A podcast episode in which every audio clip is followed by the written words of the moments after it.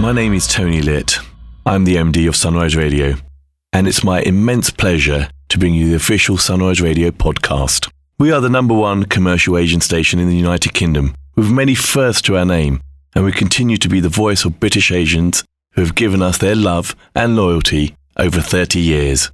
It's a legacy we cherish and a responsibility that we don't take lightly. Our aim has always been to entertain the listeners with the best of Bollywood and Bhangra while also addressing their concerns. A real voice for the community, a vibrant community, and a great nation. We are proud to be British and Asian. This podcast is a compilation of some of the things we do on the station, with a stellar lineup of presenters who each have their own personality and style. It's entertaining, informative, engaging, and we hope you will enjoy it here as a podcast if you are unable to tune in to the radio. Don't forget to subscribe and tell your family and friends about this podcast. And do leave us a comment on what you think. We'd love to hear from you. All the best always. Team Sunrise.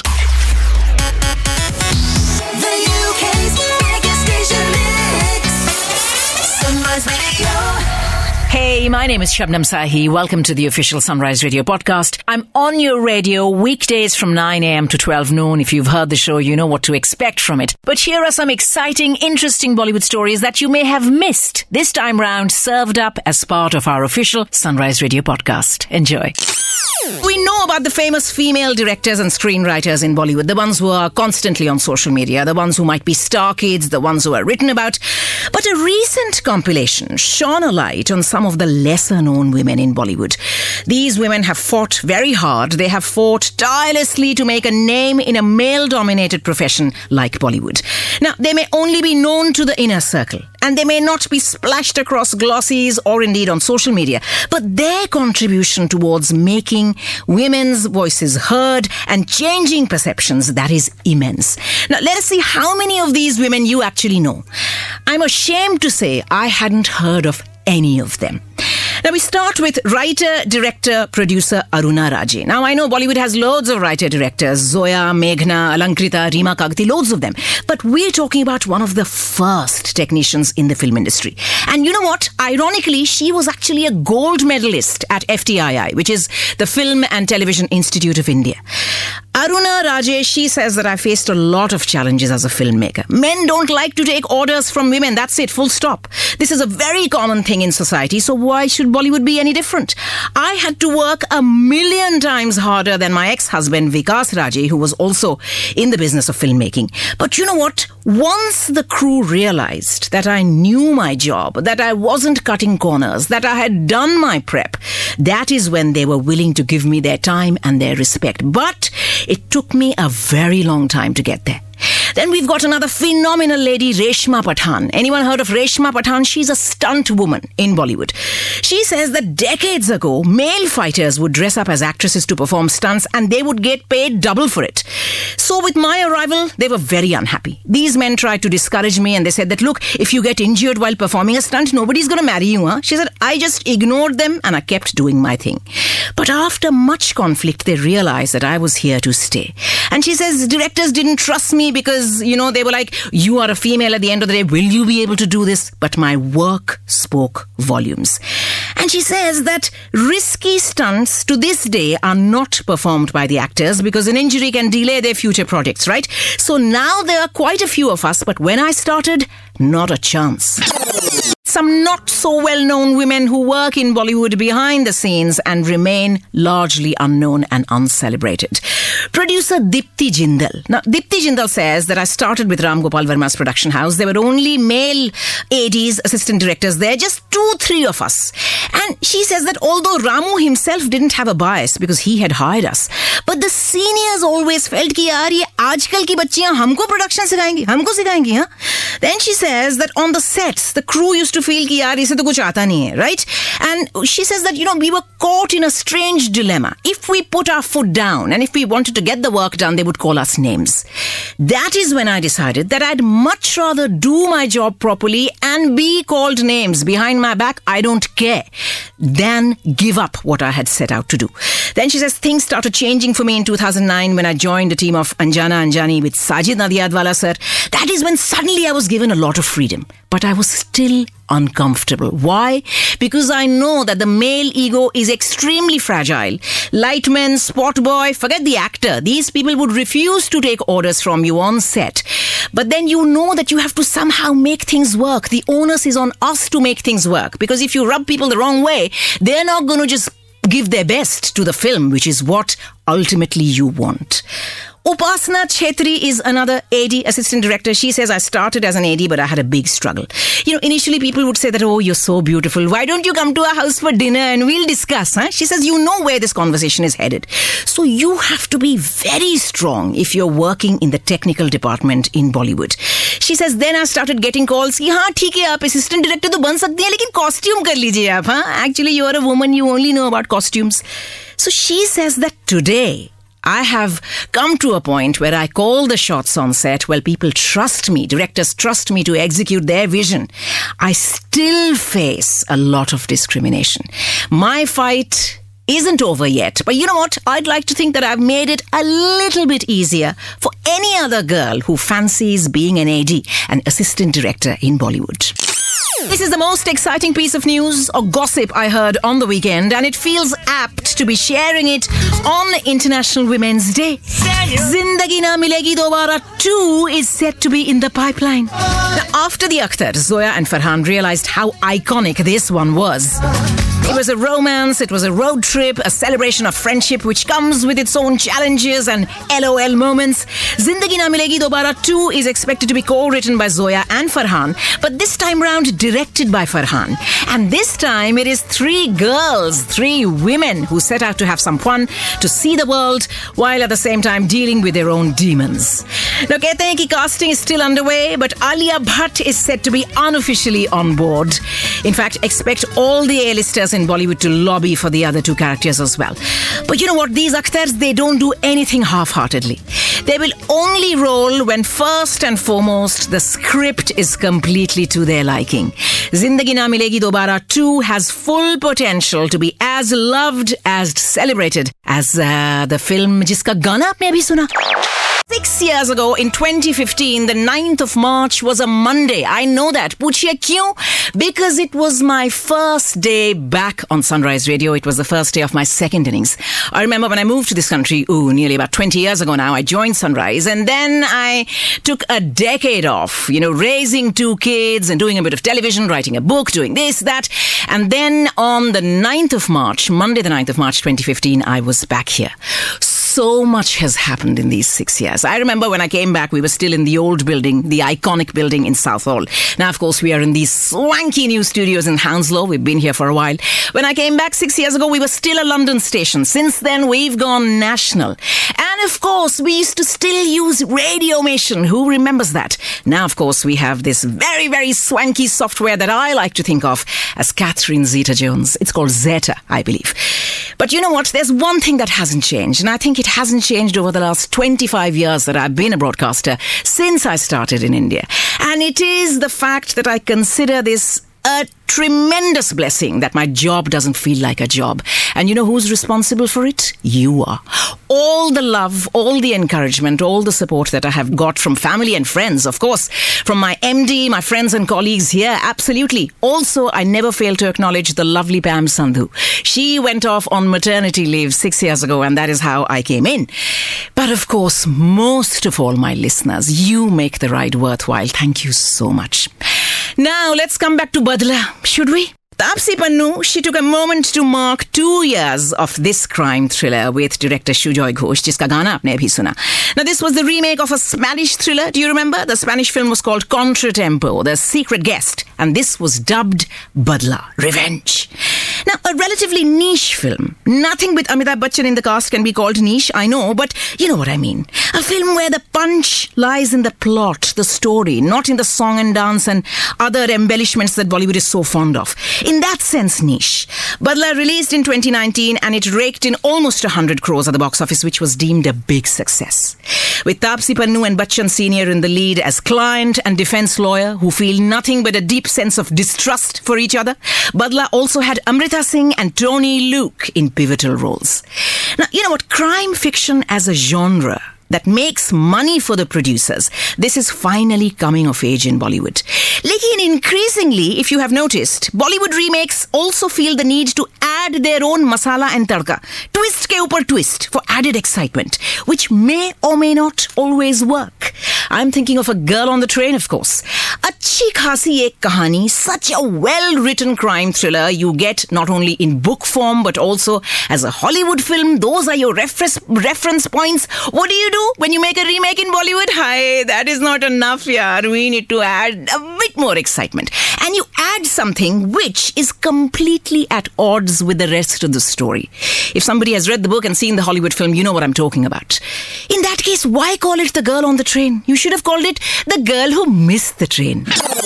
Second innings की ना बात ही कुछ और होती है that is when you've had a few years in a profession that you have chosen. You know how it's going to pan out. Then you've got kids and all of that out of the way. They are fairly grown up, fairly independent. You've got a support structure at home. I certainly do. I have to say a massive thank you to my husband here. And, uh, you know, you've got certain things going. So when you make a comeback and you come back to something that you once loved and something that was once your life, I think it is with a slightly different perspective. I'm not going to explain it. I'm going to let Bobby Deol explain it. You know, Bobby Deol is enjoying the best phase of his career right now. He retreated into his shell some years ago when good roles dried up. Bobby Deol slowly came back to his first love, acting with films like Race 3, mostly on the request of friends like Salman Khan who felt that Bobby still had a lot to offer. Lekin Bobby Deol's finest moments in recent years, they have all been on digital. From Class of 83 to Ashram, fans and critics are mostly impressed with Bobby's rather relaxed and measured approach to his craft. Have you noticed? And totally accepting that analysis, believing in that analysis, Bobby Deol khud kehte hain ki, you know, this chilled out vibe, this Tehrav. It comes with age and it comes with experience. When you're not chasing numbers at the box office, when you have nothing to prove to anyone else but to yourself, when you have found your own groove, your own beat as a performer, it totally liberates you. And you begin to relish the process of acting. And then, commenting on an award that he was recently given for his role in Ashram, he says, Look, awards have never meant anything to me. You know why? Because I'm the legendary Dharmendra's son. Dharmendra, who won endless love and respect from his fans, who was in so many blockbusters over the decades. But you know what? My dad never won a Best Actor trophy in his life. For him, it was the love of the public that was his most coveted trophy. There's a brilliant story on how top notch professionals from careers unrelated to showbiz, engineers, architects, especially those with an artistic flair, they are now flocking to Bollywood to indulge their love of films and use their professional skills, their acumen to make some money as well. Pots of money, in fact. There was a brilliant story I read the other day about a qualified architect, Khyati Kanchan, who now works as a much sought after production designer in Bollywood. Khyati Kanchan कहती हैं कि there I was, I was an architect, I had my own firm, I was having a lot of fun designing all kinds of homes and holiday homes and things like that. But suddenly I was bitten by the Bollywood bug and I thought, why don't I use my skills to do something for Bollywood? Now, earlier, you know, there wasn't much attention paid to things like set design and costume design and all of that. It was all an in-house thing, right? But now, increasingly, Bollywood has streamlined all these professionals and you have people who are dedicated only to set design, people who are dedicated only to costume, people who are dedicated only to the hero and heroine's costume, even things like that, right? It is that niche. Khyati Kanchan कहती हैं कि every day on set is a dream. Now she says that, you know, we are the people who execute a director's vision by working closely with the set designer. And she says the challenges are immense, but the adrenaline rush is absolutely addictive. We design the physical space where a scene is shot. It can be indoors, it can be outdoors, it can be in India, it can be abroad, it can be on top of a mountain, it can be in a fast moving train. It is my job to dig up the character's backstory and decide how the set should look. If it is a room, then I have to decide things like furniture कैसा होगा, accessories कैसे होंगे, curtain का color कैसा होगा, texture, कितना neat, कितना messy, what's on the walls, everything is down to the production designer. And then she says something fantastic. She says, if you notice my work in a film, then somewhere I have failed. In the sense that when you're actually watching a film, you should be so absorbed by the emotions, by what is actually happening story wise, that you shouldn't really be looking at the walls. You, you shouldn't really be looking at the other stuff. So if you notice my work, then I have failed. And I think she is spot on. Immediately, I thought of Kalank. Now, I don't know if you've seen Kalank. Kalank, at least, I mean, everybody, the general consensus is that the film was a disaster because it, there was no story, absolutely no story. Even though it had Karan Johar's, uh, you know, exuberance, it had beautiful costumes, beautiful songs, great scenery. But I remember watching that, uh, Ki Tumse Juda Ho Ke Hum Tabah Ho Gaye, Madhuri Dixit on the dance floor. This was meant to be a poignant moment in the story. You know, Madhuri's character, Sanjay Dutt's character, meeting after all those years. But because the story is so weak, so diluted, that you end up looking at things like, hi, look at Madhuri's Gagra, so beautiful, yaar. Are look at the mosaic design on the dance floor. Wow. And that chandelier.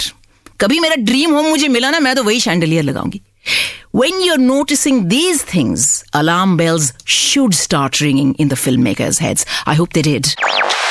I want to ask you about a small budget film, but with a stellar cast. It was called Ram Prasad Ki Tervi. How many of you know about this?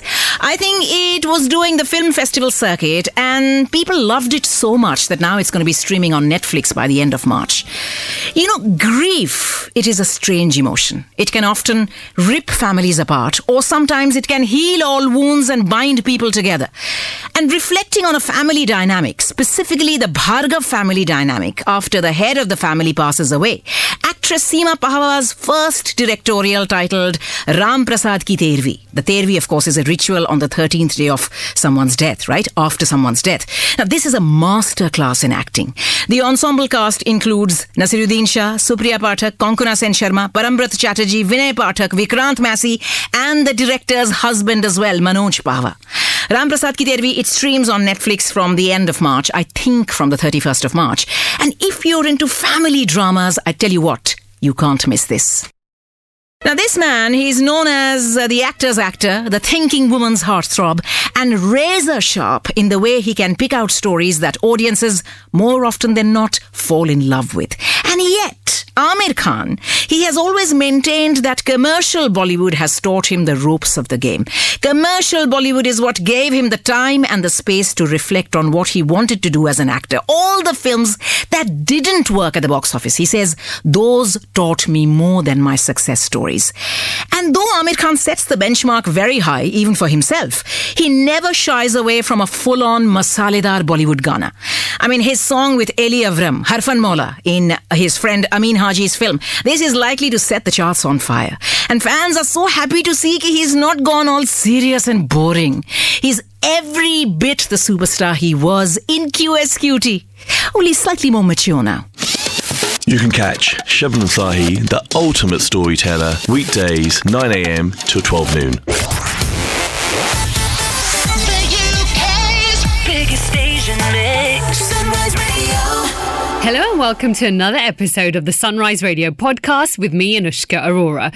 So today, seeing as we just celebrated International Women's Day, I thought it'd be really nice for you to hear my chat with Miss India runner-up and daughter of an auto rickshaw driver, Manya Singh. So just a few weeks ago, Manya Singh was crowned runner-up of Miss India this year. In this chat, she talks to me about her struggles and her aspirations. How are you feeling? Amazing. How's the last few days been for you? It's been crazy, right?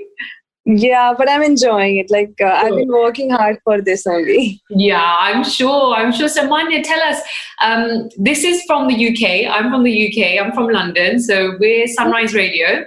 And um, I've been reading your story. It's been amazing. And ev- all of a sudden, one day, Manya Singh was everywhere. Like the name is everywhere. And I was like, right, let's see, let's speak to Manya and uh, let's get a bit of an idea as to people who haven't heard uh, your full journey. So um, we'll talk about your winning moment in a moment, but I just want to just go beyond that and, um, you know, just get to know what it took for you to come to where you are today. Uh, I'll start for the first question that what was the feeling of my crowning when uh, they announced that VLCC Femina Miss India 2020 runner up, Manya Singh.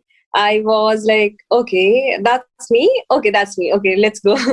and in whole the journey, like from the uh, place where we were standing until the crowning moment, I got so many flashbacks because this is not just a two or three years of dream. This has been like 20 years of dream. Mhm. And I've been working really hard. I've been working day and night and giving everything. Like I was giving whole mania into it. Like I am going to do just for Miss India, nothing else. Yeah, yeah. Now, Manya, you um, before this, you were very much like you know you um, went against your parents. They didn't want you to do this. They followed you to Bombay. Uh, I mean, tell us about that bit of your journey because that's quite brave of you to do something like that. Yes. Uh, when I left my home, like uh, at the age of 14, I left my home and I wanted to go beyond the uh, comfort zone. And at 14, the journey has started. Like before 14, I got mature. Yeah. After 14, I become a woman, Uh-huh. not a girl. Mhm. So I knew my responsibilities. I knew my dream that what I wanted to do. I was very clear in my life. And I was doing everything. I was working in restaurants. I was working in call center. I was simultaneously I was uh, working hard towards my education because I know that my mother and father doing the hard work, the equal hard work which I am doing for my dream. So I knew that where I have I was prioritizing my both the work together, like my dream and my education, because I knew that if I'll get educated, I'll have that sense of feeling and the knowledge so that I can speak in front of the people. Yeah. So that was my main motto in my life, and uh, now I've achieved it, but still I'm not settled. That the rest feeling, I am still not satisfied. I know that I have to go a long way. I have to work really hard because now I am not just a Manya or uh, Miss Uttar Pradesh. Now I am something like people will look up to. Definitely. So I'm looking forward that I'll give my best foot forward and I'll make, try to make this crown worth for me. Oh, how lovely, how lovely. Manya, like, of course, you come from like a background where even getting an education is like, you know, frowned upon in society or whatever. How did you kind of break those barriers? I know you said that you wanted to come out of your comfort zone, but that takes a lot of guts to do something like that. But um, I think the end result, we can see that here. But, you know, that's very, again, very brave of you to do something like that. For me, it was kind of difficult uh, that it was not just about the support and the education. I come from very um, open, have your opinion. It is like sinful because uh, in our family, big people like grandfather, father, husband, we have to follow their decision. If they have decided that you have to become a doctor, you have to study science. And if they have decided that you have to become an engineer, you Mm. have to follow that. But for me, I was like from the start, no, I am not going to follow any of the decision. I'm going to decide my own destiny. And I wrote my own quotes that is, be the master of your own destiny. And I wanted to be that, and I am today. So I will uh, forward this message to whole world that be the master of your own destiny, no matter where you come from, no matter what you have. Everything is here in your hand. So work hard and go forward. And what about your family now? Like, what's their reaction? I mean, they must be feeling so proud of you.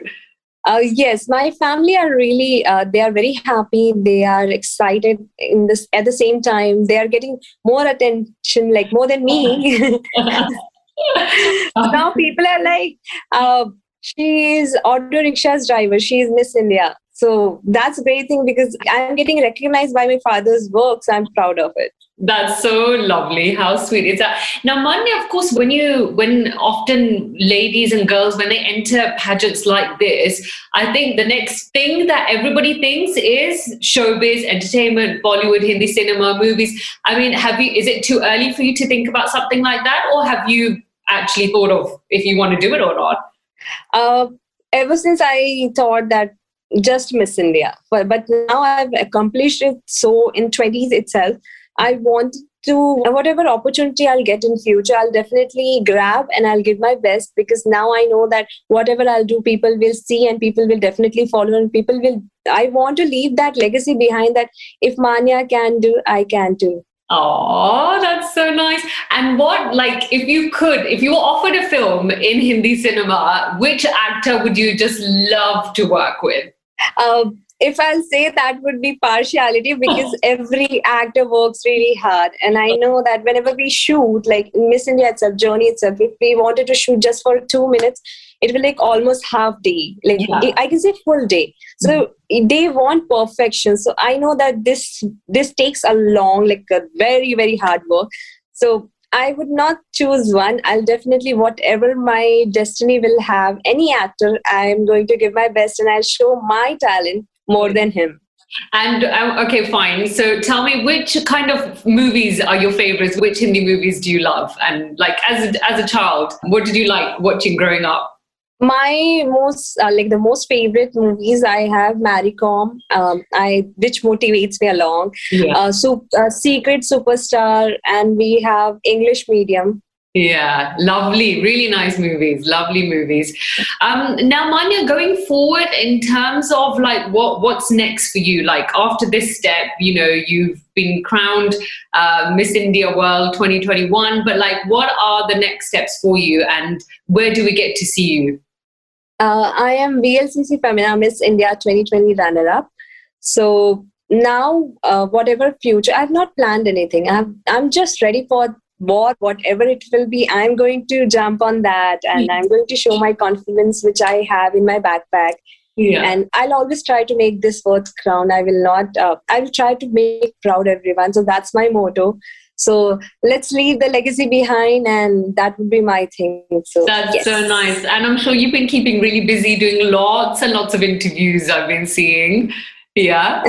I'm really excited. I'm I, I'm loving this because people are supporting me. People are trying to take my interviews. I'm so excited. I've never like thought about that. My story will inspire so many. So many. So I am so grateful for this thing. So yeah, it's going really well, and I'm looking forward for more interviews like this. Oh, oh, and when you come to London, you must come to our studio. You must come and visit us here. We'd love to have you here. sure, sure, sure. I'm just praying with God that I'll get those opportunity to go in London because I've never been international. So yes, I'm praying with God so I'll get this opportunity and I'll definitely come at your studio. oh, I'm so, so pleased I got to speak to you today. I mean, I've just been seeing your name everywhere. Like everyone, like you said, your story is so inspirational. And like you said, if Manya can do it, then everyone can do this. Anyone can do this. So um, I think, I think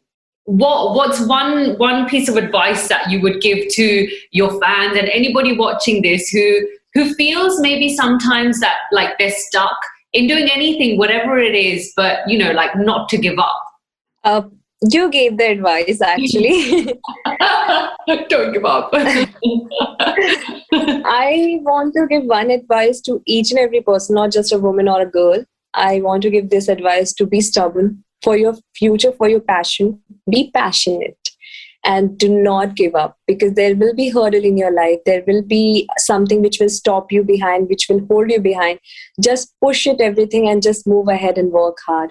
And the most important thing that believe in yourself. If you will believe in yourself, people will believe in you. So that's most important thing. And wear your confidence like your jewelry and like your skin. oh that's lovely Manya thank you so much for speaking to Thank us you. thank, Thank you, you so for much. having me. We'll see you soon. Um, all over our TV screens, all over the world, international, global. Uh, may you conquer the world, Manya. Thank you. Thank you so Take much. care. Take care. Bye. Bye. Bye. Listen to our Bollywood queen Anushka Arora from 12 noon to 4 p.m. weekdays on Sunrise. The UK's biggest station mix. Sunrise Radio. We we are almost midway through this week's show. Shay is online. Bambi Bains is online as well on Sunrise Radio's Instagram. If you are a near a device where your Instagram is live, follow us and find us at This Is Sunrise. Bambi, send me that little request to go live with me and we can bring you straight up. She is on the phone line, but I'd like to do this at the same time if possible. So if Bambi's sending through a request to go live with me, we are about to get into conversation. Uh, there it is about her brand new single, Duniya, with these outstanding visuals that go with the song and, of course, the production by Shay as well. Uh, here we go. She's on the line. Let me bring her up on the phone line anyway. Bambi Kada. Hey, what's happening, bro? I'm very well. How are you? Let me turn down my. Make sure your Instagram volume's down to the lowest it can be, yeah? Oh, Otherwise, we get nasty Yeah. feedback. What is going on? You, got you. I'm good, man. How are you? I'm very well. I'm very How's well. life? Thank you so much for joining us. You are my most return guest on both of my shows here on Sunrise Radio. Number three this time. So, oh wow. So welcome oh, back. God, yeah. you have literally kept me company over the last 12 months here on Sunrise. Dude, it's, it's always a pleasure. It's always a pleasure. Oh, wait. Well, listen, listen, we're going to talk about this brand new single in a second, but congratulations on that. It was released uh, two days ago now, on the 4th. Uh, we'll talk about the release date in just a second, and I've got a little game that I've uh, concocted to do with the release date as well. So hopefully, you're going to play that along with me. You have basically used these last 12 months to your benefit of being locked down. I mean, the most consistent releases, the most development from an artist that I've seen over 12 months as well. How has it been for you? Oh, it's been absolutely amazing. I think I finally feel like I've found myself as an artist, as a Uh-huh. person. Um, I'm very, very happy to show people what type of artist I am, the real Bambi. Yeah. Um, it's really, really nice to put put everything that's in my head into visuals and, and sound. Um, so yeah, I'm, I'm over the moon right now. And it really has. We really have seen that develop, particularly in the last 12 months. Oh No came out. It had a little sample of a recognized R&B song. You kind of went down that flavor. Then we got Retro Rari, which just kind of literally flipped the sound and the look and the vibe and the empowerment as well, which I really enjoyed in that song and that video. But this, Duniya, I mean, is stepping up the game again. You're multilingual. The visuals are all black and white. There's some there's some really strong imagery in it. I mean, what was the vision behind this? Um, the vision, like, is, just following on from Retro Rari, you know, the whole bad girl, female empowerment theme. Um, I just want to make anthems for women to sing along to and to feel empowered by, and even guys, right? Um, I guess Duniya is a song that's, you know, it's about people who've doubted you your whole life and you feel lack of confidence. Um, and I just, I think because I'm like one of few females in the industry, it's nice for, it's nice to have a female artist have a song that's very hard hitting and very strong, It uh, is. very strong. And and Monday Yeah. sees International Women's Day as well, which you know I always kind of question whether these days are needed, but it's quite nice to have a moment to highlight. And the last time we spoke, you said that you were on the hunt of more female empowerment within the British Asian music industry, and you were talking about trying to champion producers and remixes and other singers and artists. How are you doing with that? Have you found any traction within that? Yeah, absolutely. Um, there's been a lot of artists that have really supported everything I've been doing. Um, everyone's been loving the vibe that I'm on right now, um, and saying that it's better suited for me, which is which is a really good thing. That's great. And you seem to have found a synergy with Shay, the producer. Shay, Shia, he used to be called Shia. I Shay, still haven't clarified. Yeah. So, Shay, yeah, you yeah. seem to have found a synergy with him as well. So, how's that working out? Is that going to be a, a long term kind of relationship, musical relationship? I think, yeah. Do you know what? When I met Shay, there was never this plan to. It's kind of like having this Timbaland and Aaliyah camp, you know, where they just gel together um, and they just continued working and they just made something absolutely phenomenal. And I guess that's kind of how we are. We just really get on. We have the same birthday. We Oh, really? act the same. Yeah, I'm literally like a female version of him. Right. Um, so, the, so the vibe and the energy and the connection is there, and it's so important when you're working with people. Um, I like to work with people who are very humble, very nice, and just you can just have a laugh with. Um, and he's super, super, super talented, like ridiculously talented. Yeah, he is. Um, He really yeah, is. I, I love working with him. And he's been grafting for a long time. I've known him since he was a young young boy, as a starting out producer, and I've seen him really come along. So he is he's got a whole heap of talent that is yet to be kind of uh, uh, kind of uncovered as well. So it's really nice that the two of you have found that synergy. Uh, I'm going to play a little game with you in just a minute, Bambi. But before I do that, uh, somebody mentioned you've come a long way since Disney up here. Now, what does that mean? Uh, I haven't even been reading the comments. No, I just saw it now. I just wondered what that connection was. Did, were you ever on Disney or do anything for Disney? Uh, no, I auditioned for the Aladdin film, and that's about it. I've never been in Disney. Oh, so somebody must Maybe have been there with you at the same time. Maybe they'll take me on for Bambi. That'd be Maybe, maybe. I'll be, I'll be a little reindeer. Bambi playing Bambi. Uh, brilliant. That's fantastic. All right, listen. So I'm going to play the song in just a little while. But uh, as I mentioned to you earlier, I decided to kind of make it because we've spoken a few times. I thought I'd flip this up right a little bit. So the song was released on the 4th of March 2021, which, if you break it down, is 4321, which I thought, by the way, was genius. So whoever was behind that was very, very clever. So I thought I'd put together a game called 4321. So I'm going to mention words, just words, and you have to give me a rating from 4321 to your association with that word. All right. So four being the highest Okay. and two being the lowest. It's really straightforward. Just the first thing that comes to mind. I'm going to keep it simple, right? Uh, and it might get a little bit more complicated for you to have a think about, but just try and give me your first instinct. Four the highest, one the lowest. Four, three, two, one. Bambi Bains, are you ready? Yes, I Here think so. High fashion. high, high fashion. Yep. Um, three, Three. Oh, I was quite surprised by that. Politics. one, Desi Kana. four, Loungewear. lounge would be three, Marriage. four, Ooh, interesting. Boris Johnson. two, uh, recycling. four. Oh my god, I'm so Are you super, super recycling mad, yeah? Super. I wash everything. I dry it and I put it all away. Wicked, wicked. I love. I need to save the planet. Uh, feminism. the highest four. The highest four. Bindia. Ah, a three. Oh, okay. So you like Bindia. That's interesting. Yeah, Uh, yeah, yeah, yeah. Chocolate. Four, Uh, fun fairs. Don't know why I chose that. four. Uh, you like I fun love fairs? fun fairs. Oh, do you? Wicked. Yeah, Uh, I'm wicked. Bhangra. Four, Bollywood. three. Three. Oh, okay, cool, cool. I, for some reason, I felt like you weren't really that engaged with maybe with the world of Bollywood, but not maybe musically. That's why I was kind of looking at it from that point of view. That was very interesting. Yeah, I like it. I like it. Um, but I guess I'm more into Bhangra. Tell me what the dream is, Bambi, before I let you go. The ultimate dream. I know I've asked you this each time we've spoken about it, but I feel like it changes with you each time because you progress with each song and in each kind of release. So tell me what the dream is now. What's the next step for Bambi? Are you going to break into that kind of, are you going to start having your own products and your own lines, or is music the kind of focus? Music is definitely the number one focus for now.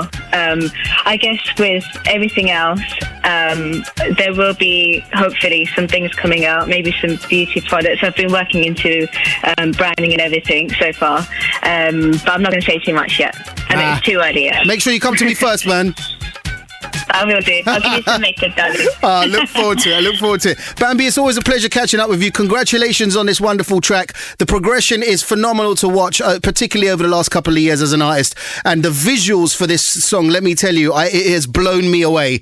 And I think uh, your team that made this video, if you want to give them a shout as well, please do, because it really yeah, is yeah. quite class. Yeah, I want to give a big shout out to Sats, my partner, for making this all happen.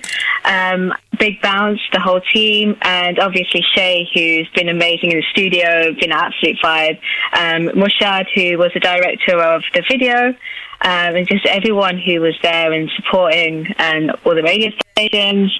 Um, yeah, just everyone who's involved in supporting. Wicked. Bambi, it's always a pleasure. Give my love to the family and to Satch and everyone. And hopefully, very soon, we might even be able to physically have you in the studio. Fingers crossed. It looks Yes, like we're coming out I the other end of this. So, fingers crossed, let's make it happen. All the very best with this song and the release and everything else that you do in the coming months and years, man.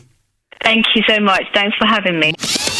And for a slightly different flavour, catch Ameet Chana between 7am and 10am on breakfast at weekends.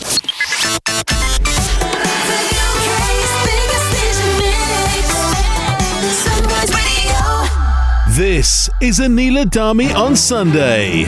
I'm interviewing Caroline Nokes, Chair of the Women and Equalities Committee and Conservative MP for Romsey and Southampton North. Good morning, MP Nokes. Morning, how are you? I'm well, thank you. How are you? Good, thank you. Many thanks for joining us this morning. I want to put to you first, I spoke to the Women's Equality Party leader, Mandu Reid, and she said that this budget by the Chancellor is a sexist budget, that the 1% increase for nurses is actually a pay cut, and that women are collateral damage in the economic recovery. What do you make of that? Well, the uh, Women and Equality Select Committee produced a report a few weeks ago now, which had looked at the gendered economic impact. And I think Mandu is right to say that there's very clearly been a significant impact upon women that uh, my committee was calling on the Chancellor to, to take steps to address. Now, I think it's fair to comment that there were some bits and pieces in the budget that will be good for women, but also I'd like to see him have gone further. I would have liked to have seen him do more for the hair and beauty industry. I've always been quite candid that I think they should have had a VAT break, the same as hospitality. I would have liked to see uh, places set aside for women in some of the retraining programs, so things like Kickstart, the uh, lifetime skills guarantee. I think there's going to be a real need to make sure that women who are disproportionately represented in those sectors which have been shut down for longest, so the non essential retail, for example, that we know the high street's going to be changed irrevocably. So let's look at those women who will need to be steered into new careers, new job opportunities, and think, well, can we prioritise them for some of the schemes that are already out there? Because I think it's absolutely crucial that we don't see women's employment opportunities flip back to something akin to the 1950s. Mm, and I want to touch on the beauty business because so many have been impacted during the pandemic. And yet, Boris Johnson, when he announced the reopening of personal care services, there's the laughter in the House of Commons and by people on the benches, laughter by the men there when it comes to, oh, yes, and you can go and get your hair cut. When women have been they're at the forefront of these industries. Many have been impacted so badly. Beauty businesses were, for women, were one of the last to open up. Men's grooming opened up much quicker than women's beauty businesses. Doesn't that infuriate you to see the people in your party laughing when Boris Johnson announces such a thing as personal care opening up? Uh, it drives me absolutely mad. This is big business, £28 billion into the economy annually, 300,000 jobs, well over 90% of which are women. And I always say this that uh, very often you'll get young women trained to be a beautician. They'll get their first job in a salon. They'll work really hard. They then might set up on their own as a mobile uh, beautician or a mobile hairdresser. Then go and rent premises. So putting money back into the economy, set up their own salon, employ other people. These are not small businesses. These are not silly little women. These are entrepreneurs. They're female business leaders who are so inspiring and so determined and hardworking. And over the course of the last 12 months now, I've been saying that these are hygienic, safe businesses. They are people who have put in place additional measures to make them more COVID secure. And it drove me mad last summer when you were seeing all over Twitter and Instagram pictures of barbers doing weird things like nose waxing, spreading eyebrows of men, because nobody had thought to say you can't do that. So they said it to the women, to the female uh, beauty sector, no, that all of that wasn't allowed, but not to the male sector. And so I thought that just struck me as a, a gross unfairness. I mean, I was pleased that the um, the sector will be entitled to larger grants, recognising the fact that last year they were closed down for longer, that they in many instances, and I think of some of my local salons that have had to take out chairs, that have had to introduce gaps between appointments, so there's a distance between customers, so they've got time to clean down and make sure that everything is absolutely sanitised. But I do think that this is a sector that people have overlooked and, and stupidly so. Um, I'm really conscious that these are brilliant, hardworking entrepreneurs, and if we don't support them, they end up at the doors of the job centre, and that is the last place that we can afford for them to be. And of course, you're really vocal. I mean, it's apparent and clear to hear for anyone listening how passionate you are about this. I just wonder why is Boris Johnson, your leader, not listening to you when you're on the Women and Equalities Committee? Everything you're saying is making absolute sense. Are you banging your head against a brick wall when it comes to your party and trying to implement these measures and raise your voice? So I'm going to take you back to the International Women's Day uh, theme for this year, Choose to Challenge. Um, and I spend every day of my life choosing to challenge things that I see as being unfair, as injustice, and simply not right. I know I have a platform. I'm very lucky to have a platform that I can use and I will use and will keep using. And sometimes people uh, listen to what I'm saying, going, you know what, she does make sense. And other times they go, oh, she's talking rubbish again. But I have a voice, and I know that there are, I was going to say hundreds of thousands, there are millions of women out there who don't have a voice, who don't think that they're being listened to. So if I can channel their thoughts to uh, to the prime minister and across government, then I'm always going to do that. And you know, with uh, age and experience comes a willingness to speak out, uh, and I'm I'm not afraid to do that. And sometimes it makes me hideously unpopular, and sometimes I get a, an email inbox that is absolutely flooded with people who say, you know what, thank you for saying that. Somebody had to. And uh, you touched on the digital aspect as well, and the government's created a good small business digital skills plan. But how will it ensure that it's female friendly? So a lot of um, a lot of my concerns relate back to language, tone, attitude. We saw a few months ago a really unfortunate uh, advert, digital advert put out by the government that showed women in stereotypical roles. So they were doing the ironing, they were doing the homeschooling, they were doing the cooking, the cleaning, you name it. And that really frustrates me. We have to make sure that we are championing what women can do, what women can get involved in, which uh, in the language that they respond to and they welcome. And I'm going to hold up an example. So, Mm. BT Openreach have been absolutely determined in not only making sure that a proportion of their new engineer recruits are women, but also advertising roles in a way that appeals to women.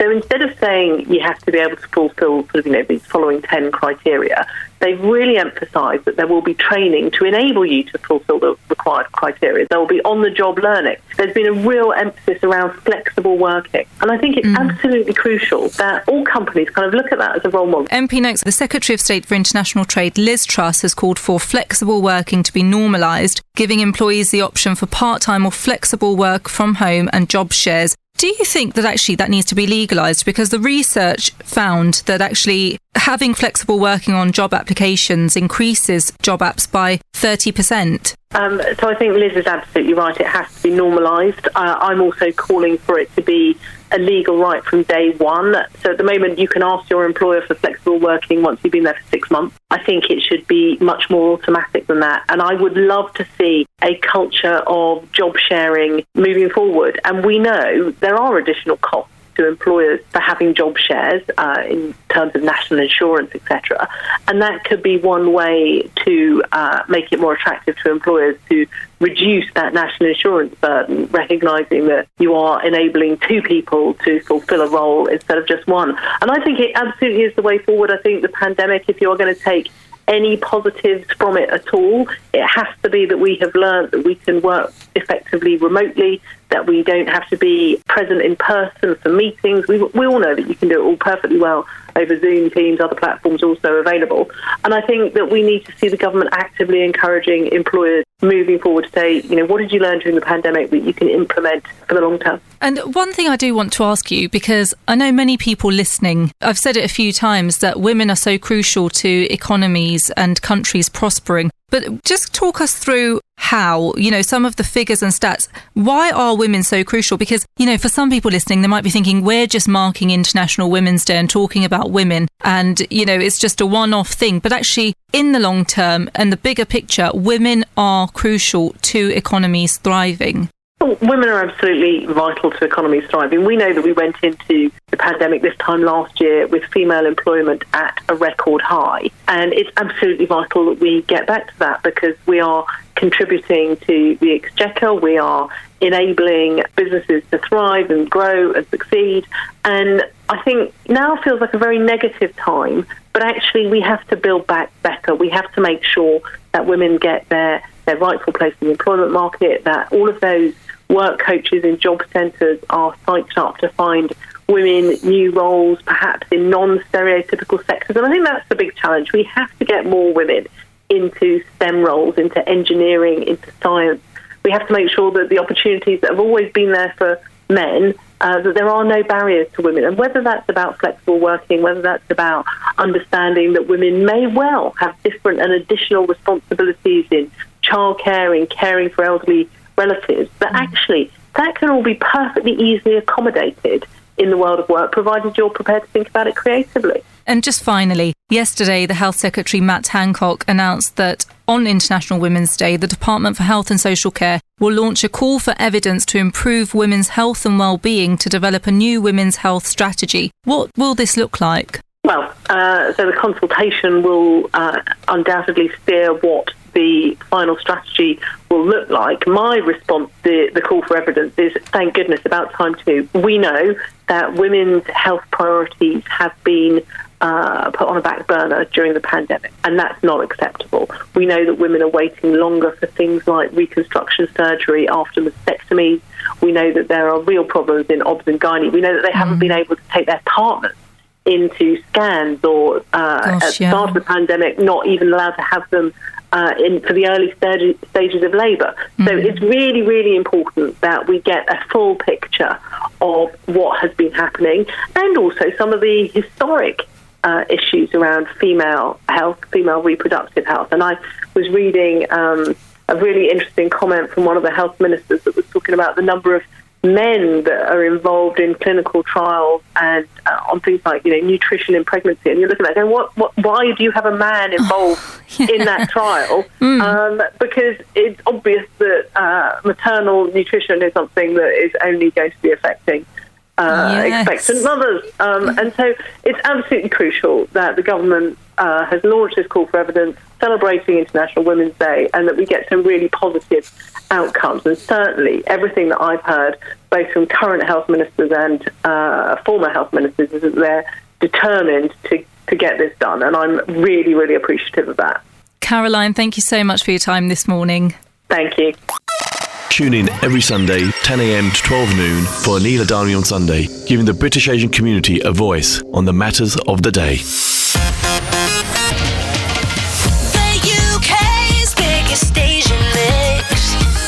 Sunrise Radio. It is time for our beautiful single to get flirty at 8.30. They are on the phone right now and we are about to get them on. Hold on, wait, wait, wait. Technical glitch. Hold on. Stay there. Do not go anywhere.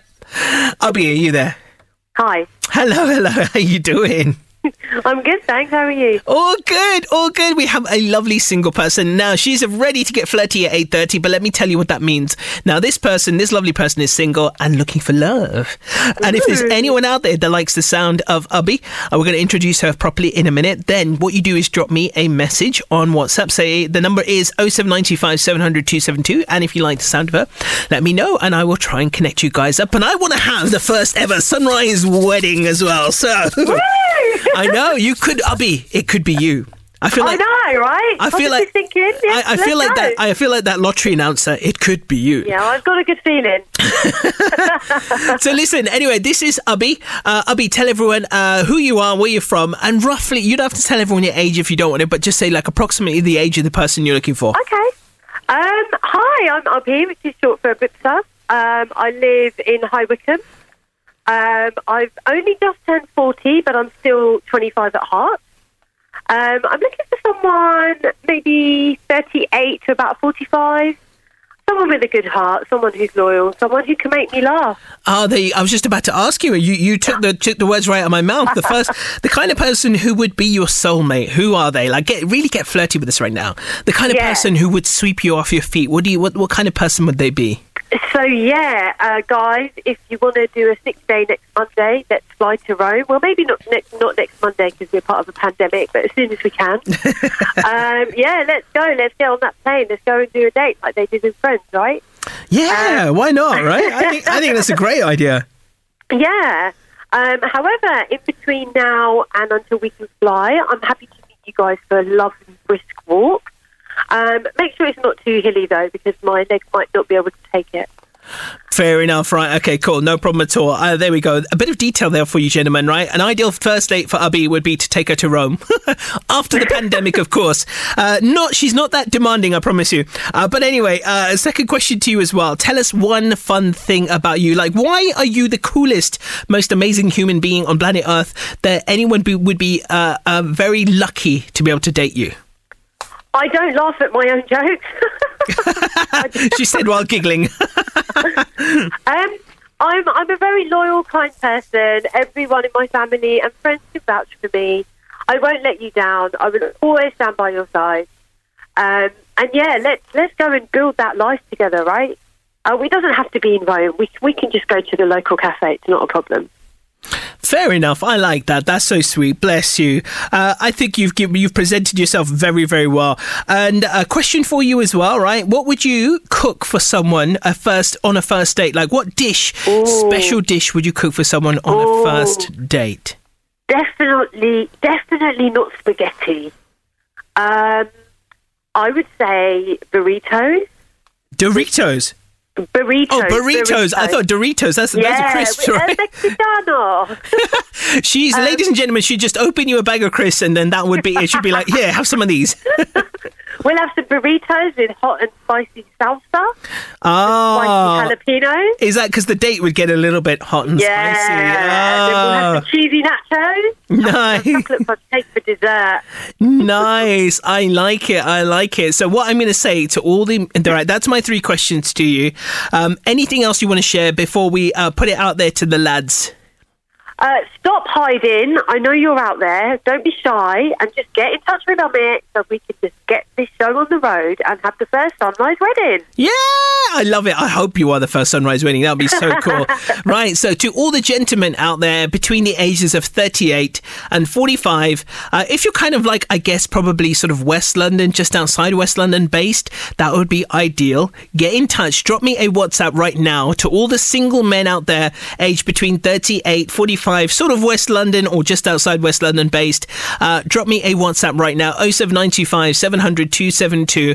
And what I will do, if you are suitable for our Ubby here, then I will set you guys up or get you to exchange email addresses and then you guys can set up a first date where you could apparently have um, hot and spicy salsa burritos uh, and possibly Doritos maybe as well. Who knows what else could be on that first date? Uh, Abby, any um, any kind of other thing, last thing as well that you want to tell everyone about you in terms of what you like, what you don't like?